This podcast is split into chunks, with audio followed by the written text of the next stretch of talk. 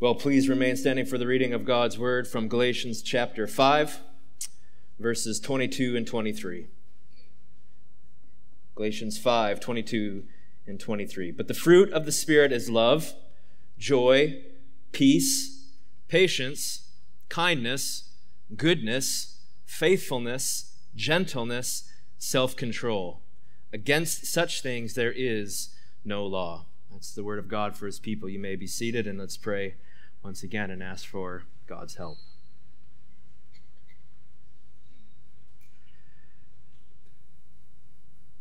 So, Father, we praise you for the gift of your word. We know we need it more than bread. Although we often go to other places for life,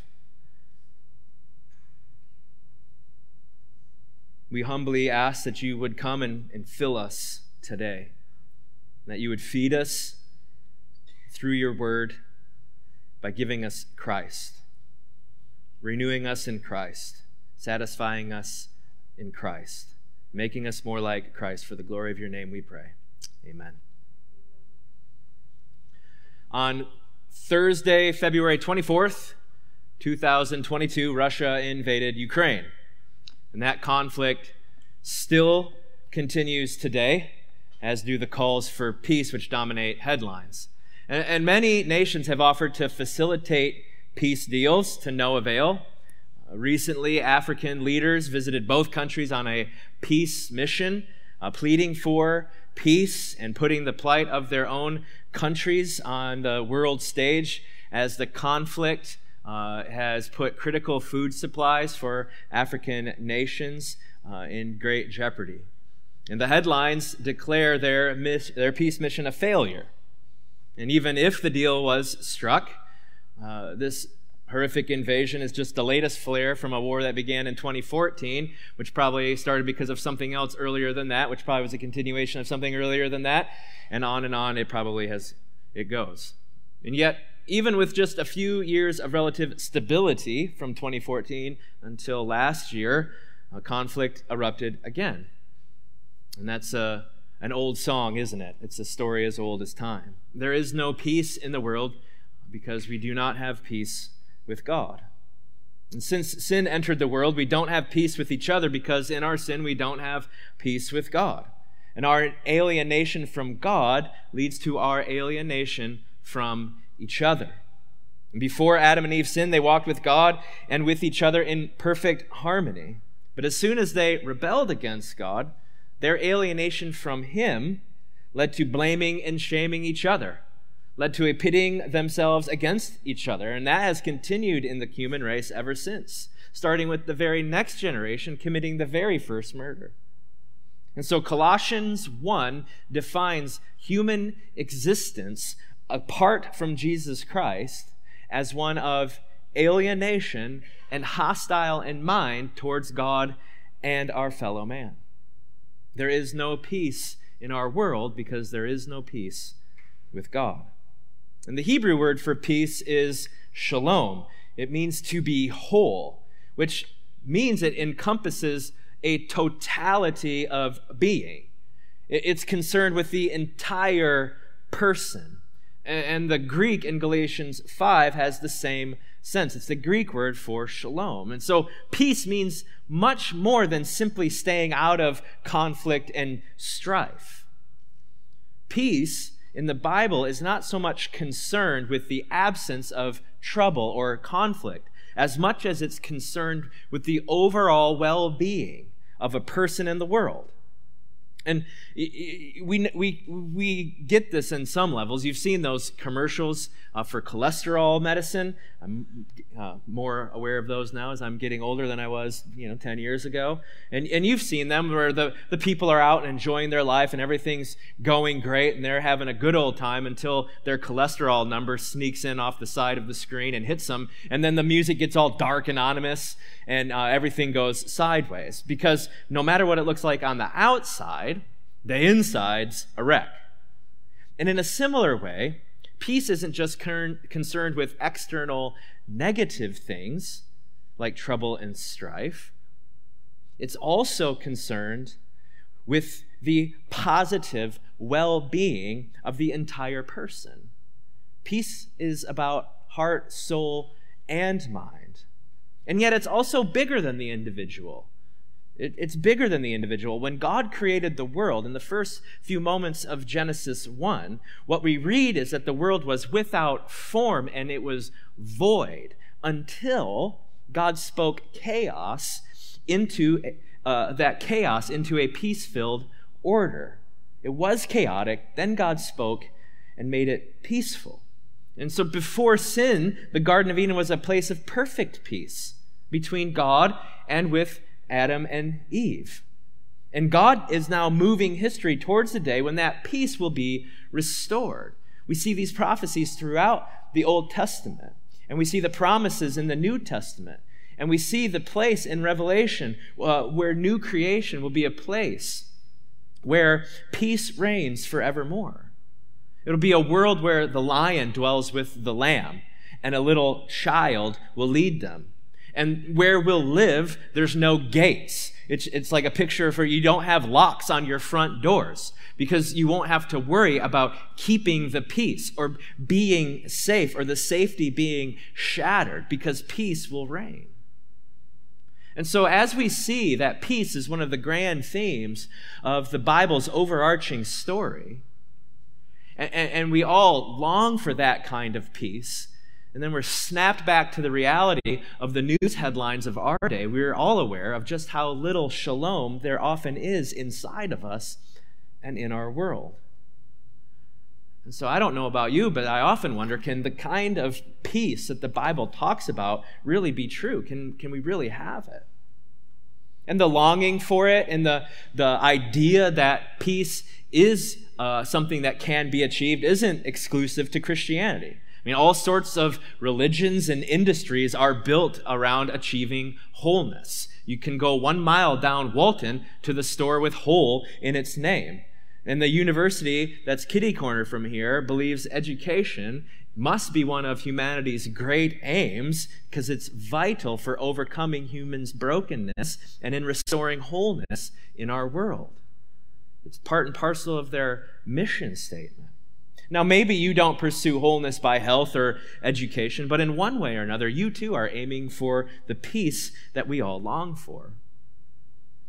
The problem is, we don't pursue it the biblical way.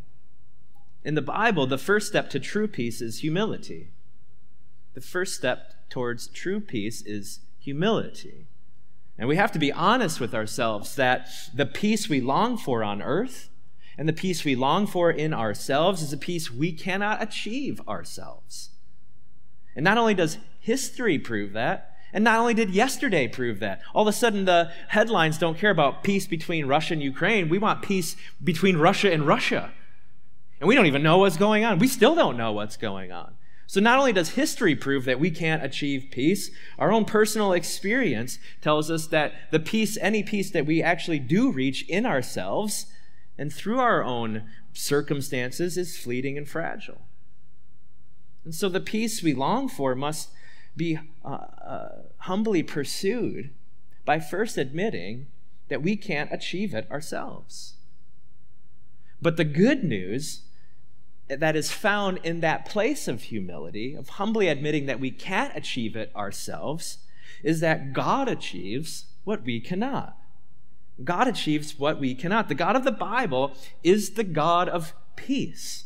Not only just from speaking peace into the formless and void of the first moments of creation, in the Garden of Eden, after the conflict Adam and Eve began, who took the first steps of reconciliation?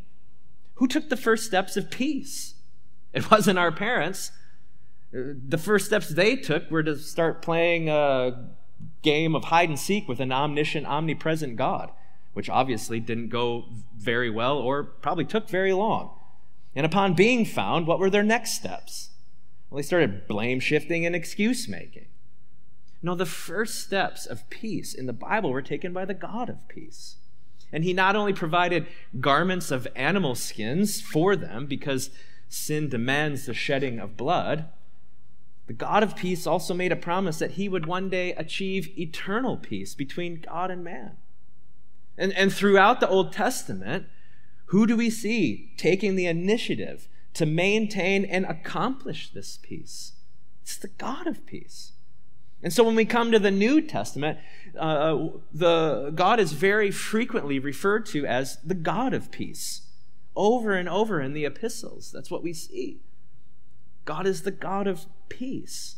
Because even before sin entered the world, even before the foundation of the world, God planned to end our alienation from Him and restore wholeness in the universe and in us in Jesus Christ. And so the recent peace mission to Russia may have failed, as many predicted it would. Uh, and they predicted that because the obstacle facing those leaders was, humanly speaking, immovable.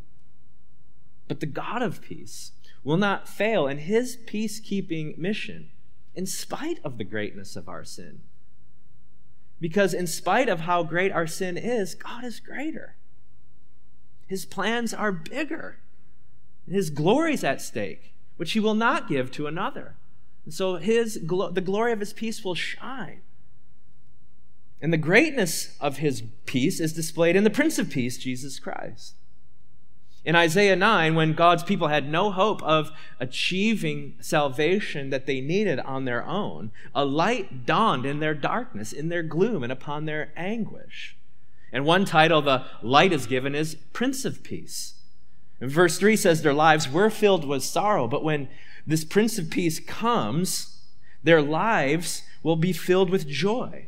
Not because the circumstances of their lives changed, but because someone greater than every circumstance is with them and is for them and has come to them.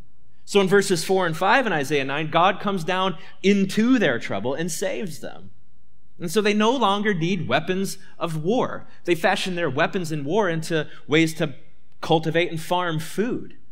Where there was once enmity and strife and the need for peacekeeping, there's now peace forevermore.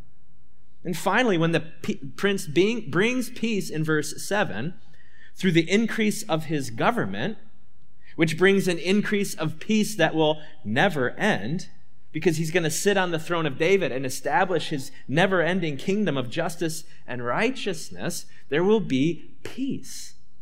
And so Jesus brings this peace that results in a worldwide, universal reversal of the way things have been since the moment sin entered the world. You know, we, we think conflict and strife and trouble are normal because they're normal to us. They're everyday realities. But it's actually abnormal and in, in, in the grand scheme of it all, this little time of conflict will actually be abnormal because eternity is going to be one of peace and increasing peace and joy. And Jesus brings a peace that results in a worldwide reversal of the way things are. It's going to go from many worldly kingdoms to one, many worldly powers to one from our feeble attempts at justice and righteousness to his accomplishing forever justice and righteousness. And so it's not just an absence of conflict that comes with the God of peace, but also a universal presence of delight and joy. The overall wellness that deep down we all long for. And this peace that begins with God also comes at great cost to God. It, it, does start with God, but it comes at great cost to him, as the Prince of Peace brings peace by giving himself. And this self giving sacrifice is hinted at in the prophecy of Isaiah 9 as God sends the Son that is given to us. Unto us a Son is given. And what this giving entails is made clearer uh, in Isaiah 53. As the Prince of Peace, his identity becomes more clear as he becomes the suffering servant, suffering not for his sins, but for his people's, which Romans 5 explains. Romans 5 says this God shows his love for us in that while we were sinners, Christ died for us. Since therefore we have now been justified by his blood, much more shall we be saved by him from the wrath of God. For if while we were enemies we were reconciled to God by the death of his Son, much more now that we are reconciled shall we be saved by his life. More than that, we also rejoice in God through our Lord Jesus Christ, through whom we now have received reconciliation. And so in sin, humanity is at war with God. But God's peace mission didn't fail because Jesus' life, death, and resurrection accomplished his people's full reconciliation and brought our warring with God to an end. But the peace mission of the God of peace continues on. It wasn't just to bring the war uh, with uh, sinners to an end, but the Holy Spirit now is taking center stage in the peace mission by producing God's peace in God's people and through God's people. So, uh, what the Spirit is doing now, because of our triune God's peace mission, is to enact and apply the real peace that God has won for us in Jesus Christ, apply it in our lives and, and through our lives. And so we see this in, in two ways. In two ways. There is objective peace and there is subjective peace. And let's look at both those things. The, the first, the Spirit spotlights, the Spirit spotlights our objective peace with God. It's true, it's a fact. And the Spirit spotlights our objective peace with God. Uh, the Holy Spirit, even though it is center stage in the peace mission of the God of peace, uh, it, the Spirit is often referred to as the shy person of the Trinity. The shy person of the Trinity, because even though it's center stage, it's in the background. It, it, it's, it's, the, it's the person of the Trinity that is at work in the forefront, but it takes the forefront by going to the background. And what, what I mean by that is uh, if you've been to a play, uh, you know exactly what the Holy Spirit is doing, what his work entails, so to speak. Uh, a few years ago, Becky and I went to Chicago and we saw Hamilton. And it was a great night, uh, but only because of the production team and the orchestra uh, working in the background and everyone along with them to make the show great.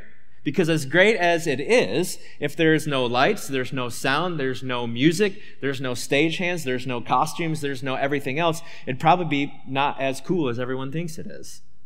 You'd go see it and you're like, what's the big deal? You can't see anything, hear anything, and everyone's running into each other because it's pitch black. But with the background team shining a spotlight on the people in the show, it becomes an amazing production. And so, like the person shining the floodlight on Hamilton, working in the background to make others shine, so the Holy Spirit loves to be in the background in order to shine a floodlight on the glory and beauty of Jesus Christ. Okay, so the Holy Spirit's at work, but at work not to make us see the Spirit, but to see Jesus. And as the Spirit spotlights Jesus, it gives us an understanding of our objective peace. In other words, the Spirit produces peace in our lives by helping us see who Jesus is. You see how different that is than we often pursue peace? I often pursue peace by having everything go the way I want. Jesus, the Spirit says, no, you should see Jesus and all the things that are going on in your life. That's the, that's the first steps to peace. And so the fruit of peace grows in us then, and we become more peaceful no matter what's going on around us as we understand that we don't have to work for peace with God. And we don't have to work to maintain our peace with God. We just have to enjoy the peace we already have with God because of Jesus. And so, one way we enjoy our objective peace with God is by enjoying who we really are in Jesus. You want to be more peaceful? Well, then enjoy your status in Jesus. Not, not your circumstances going okay, not your plans coming to fruition, not getting everything you want. Enjoy who you are in Jesus. And Galatians has already set us up to do that. That's, that's why this is at this point in the letter, Paul gets to this fruit of the Spirit. We're already primed to enjoy our new status in Jesus. We are no longer slaves. We're free sons of God. And that's all by grace through faith. That that heavenly status is more true of us than any earthly status that's true of you. That outweighs everything that might identify you, any status you might have on earth. Your heavenly status is more true of you than any of those things. Yet, far too often, far too often, our days are filled with our seeking delight and joy in earthly identities and status symbols. I have a, a group chat with some friends who aren't in Christ. Uh, and, uh, you know, one, one of the things that they often uh, put in that group chat are their promotions at work, their fancy vacations, their expensive cars, uh, their uh, exotic watches.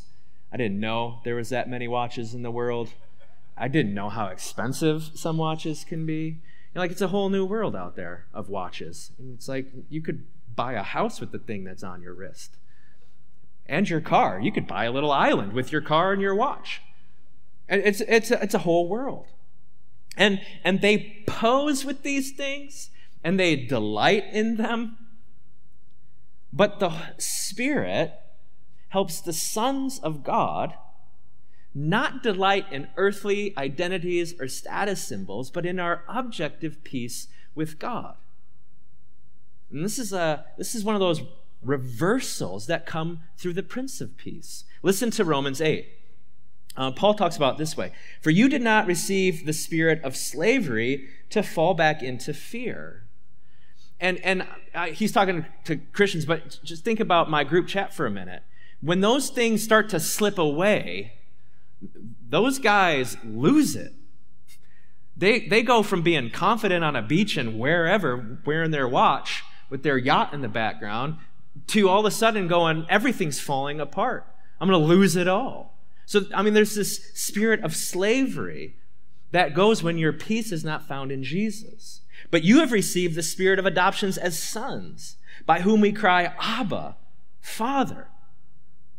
That's the heavenly identity that cannot be taken away. So the Spirit Himself bears witness with our spirit that we are children of God. And if you are children of God, then what? Then you're heirs of God and fellow heirs with Christ. Everything that's true of you uh, or true of Christ is true of you. Everything that is Christ is yours by faith through your union with Jesus. You're a co heir with the Son of God. Now, I get that's really hard to pose with on Instagram. I get it. Like, I'm not sure. See, this is where, you know, illustrations break down. Because I don't know. Like, how can you how can you pose I don't know, like a you know, the bobblehead Jesus, you know, or some I don't know. Like I don't know how to pose with on Instagram. But what we can delight in and glory in is that no matter what earthly status I have or don't have, I'm a child of God the sovereign God of the universe, who is moving history towards a day when he will reign over all, I can say, Abba, Father. And I get that's harder to pose with on Instagram. But the Spirit cultivates the peace of God in our lives as He spotlights Jesus and our objective peace with God in Him that can't be taken away.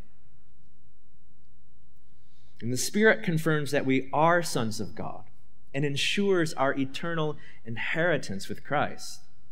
And so, brothers and sisters, when the greatest conflict that you could ever have has ended, it's over because of Jesus, and when the greatest gift you could ever receive is already yours in Jesus, that's when the peace of God will flood your heart.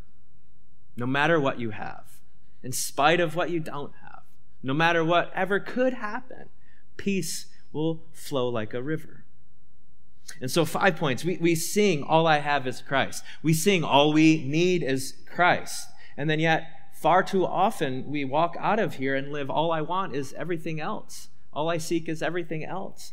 I'm finding my joy in other things. So, five points enjoy the peace of God by first delighting in who you are in Jesus. And that spirit produced objective peace with God will lead, secondly, to subjective peace And it, leads to subjective peace in us and, and through us. In us and through us. Uh, the objective peace we have in Christ does not mean you won't face trouble in life, that you won't have times of sorrow or grief or hard, narrow paths to walk.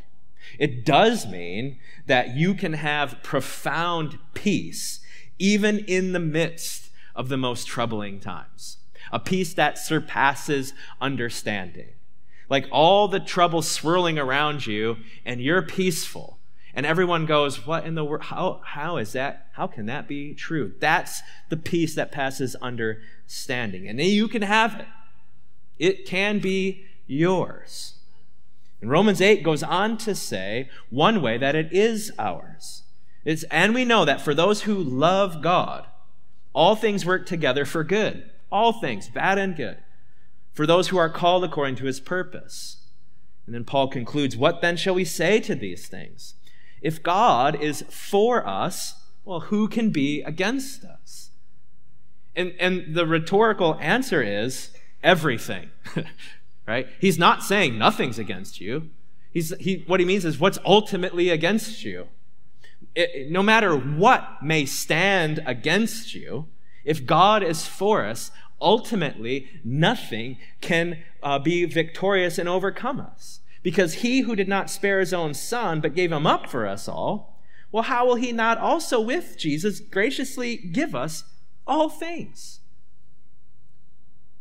And so the Spirit produces peace, even in trouble, by reminding us that since we're sons of God and co heirs with Jesus of an eternal kingdom of peace, then nothing, I mean, absolutely nothing not even trouble, and ultimately not even death is against you because the God of peace is for you.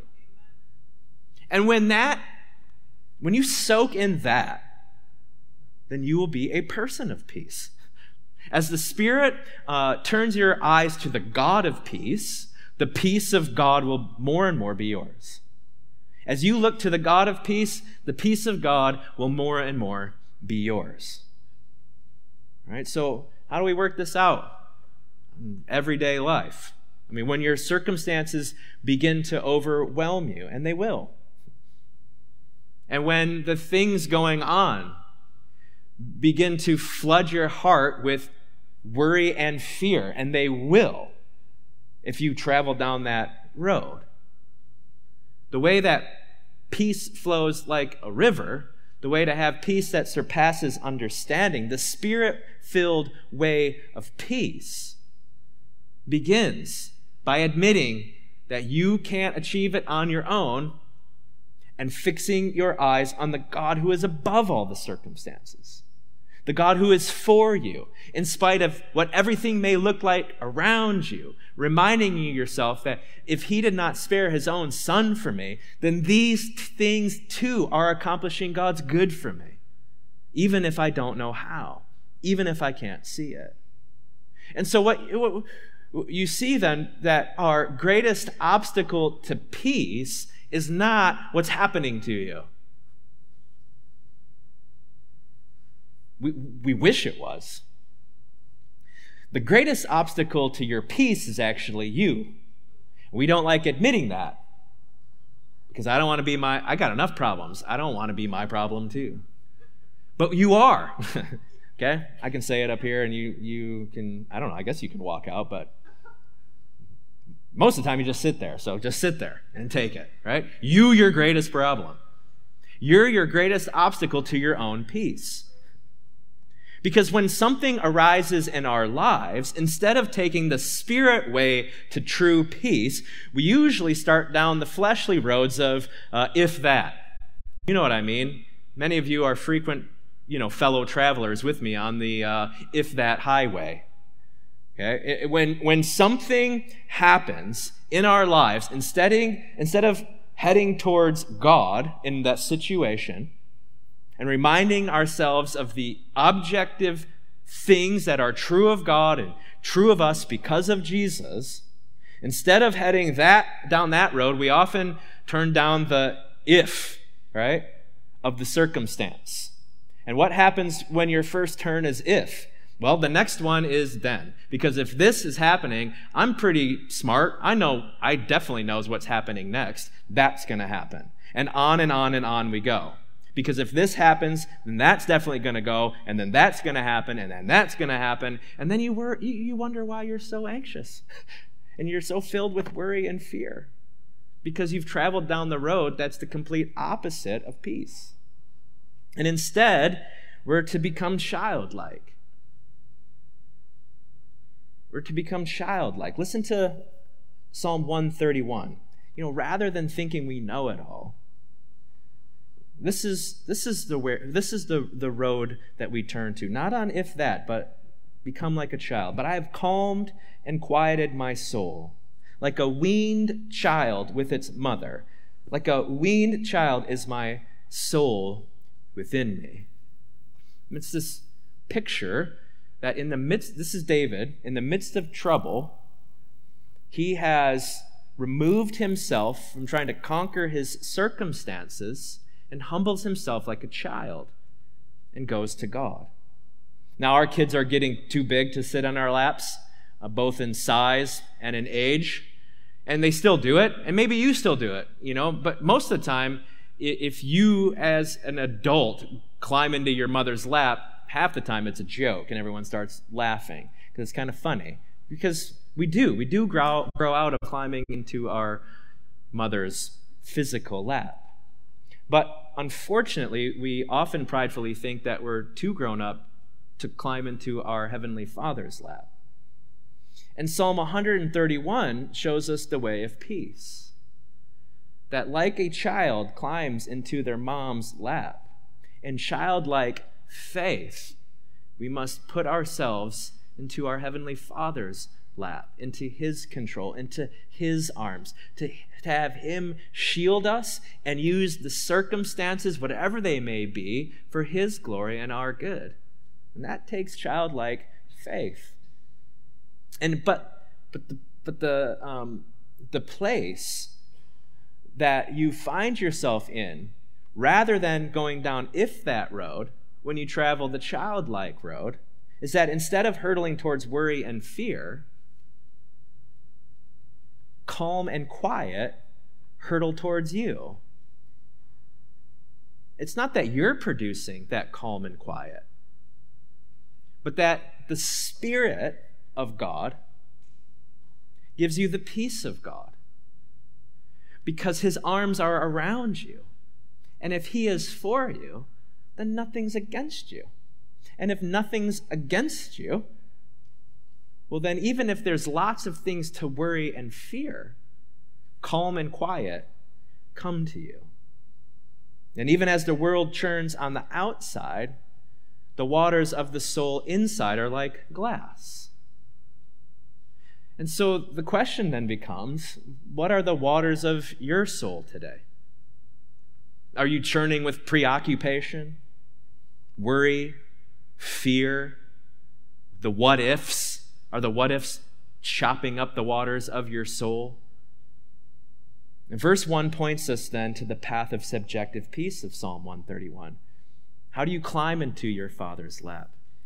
Well, David begins by saying this in verse 1 O Lord, my heart is not lifted up, my eyes are not raised too high. I don't occupy myself with things too great and too marvelous for me. And because I think this is in a time of trouble, the things David's not preoccupying himself with are how to get out of the trouble, how to conquer the trouble. He's not playing the what if games. He's handing all the what ifs over to God and saying, I'm, I'm here. I'm, I'm not preoccupying myself with things that are too big for me to control, things I can't control, even if I pretended like I could. No, like a weaned child, I'm going to climb into your lap and trust you. And that's the place where we find peace. But to get to that peace, we have to repent of pride. And pride is the great obstacle to peace. It's our own pride. And so the Spirit produces peace as it grants us repentance of our pride. And it gives us the strength to climb into our Father's arms. As the Spirit enables us to trust in God's providence. Because when you're in our Father's arms, you will begin to know more and more that He will also graciously give you everything that you need. And so, as the Spirit then produces that subjective peace in you, uh, it, the Spirit then will produce God's peace through you. If you are a person of peace, you'll live a life of peace. Uh, the fruit of the Spirit is contrasted with the works of the flesh. Uh, we looked at those uh, a few weeks ago now, but you see that list in verses 19 through 21. And uh, when it gets to the, the social uh, sins of the work of the flesh, what we see is that it's pride that's actually at the root of all those things. It, the things that manifest themselves in our lives as work of the flesh, the, the conflict words are all manifestations of pride. Strife, jealousy, fits of anger, rivalries, dissensions, divisions, envy, all of those things uh, come about when you place you at the center of your own life, you at the center of every circumstance, you at the center of every solution to every problem you face. And left to ourselves, we'd never overcome these things. But in Christ, through the Spirit, we have the peace of God because the God of peace is with us. And when we have the peace of God, we can be at peace with others. Now, listen to Ephesians 2 uh, say it this way. But now, in Christ Jesus, you who were once far off have been brought near by the blood of Christ. For he himself is our peace, who has made us both one, and has broken down in his flesh the dividing wall of hostility by abolishing the law of commandments expressed in ordinances, that he might create in himself one new man in the place of the two, so making peace and might reconcile us both to God in one body through the cross, thereby killing the hostility. And he's talking about Jew and Gentile believers, which also happens to be the context of Galatians. You, remember Paul was saying, "Hey, I walked in to that uh, that that room once uh, where Peter was, and everyone was on the sides, and uh, at the at the church potluck."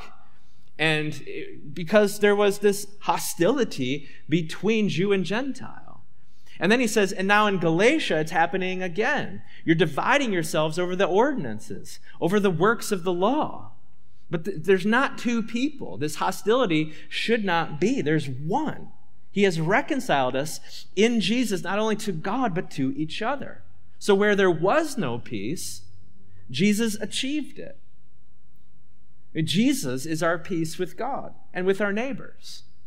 And actually, that's the first steps we need to take when we're trying uh, to seek peace with others.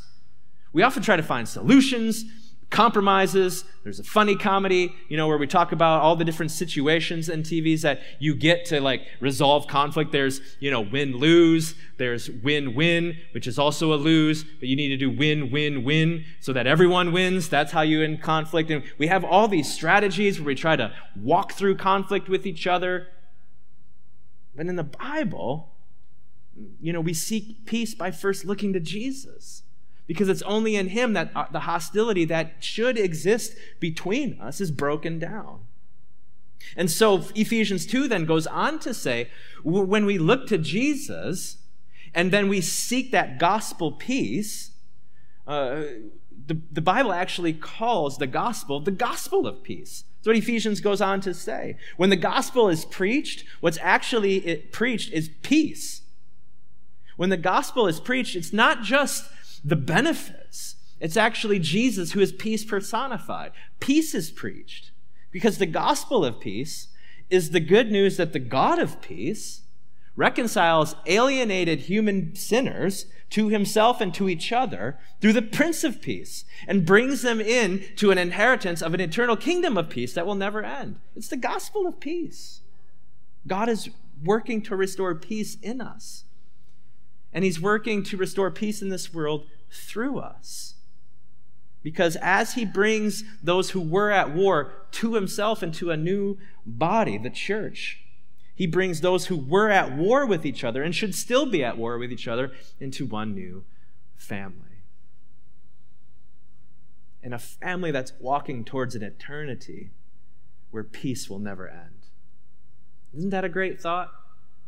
No more conflict, no more trouble, no more strife, no more dissensions, no more divisions, no more anger, no more rivalries, no more envy. Peace, harmony. And so, friend, the peace you long for is only found in the Prince of Peace, Jesus Christ.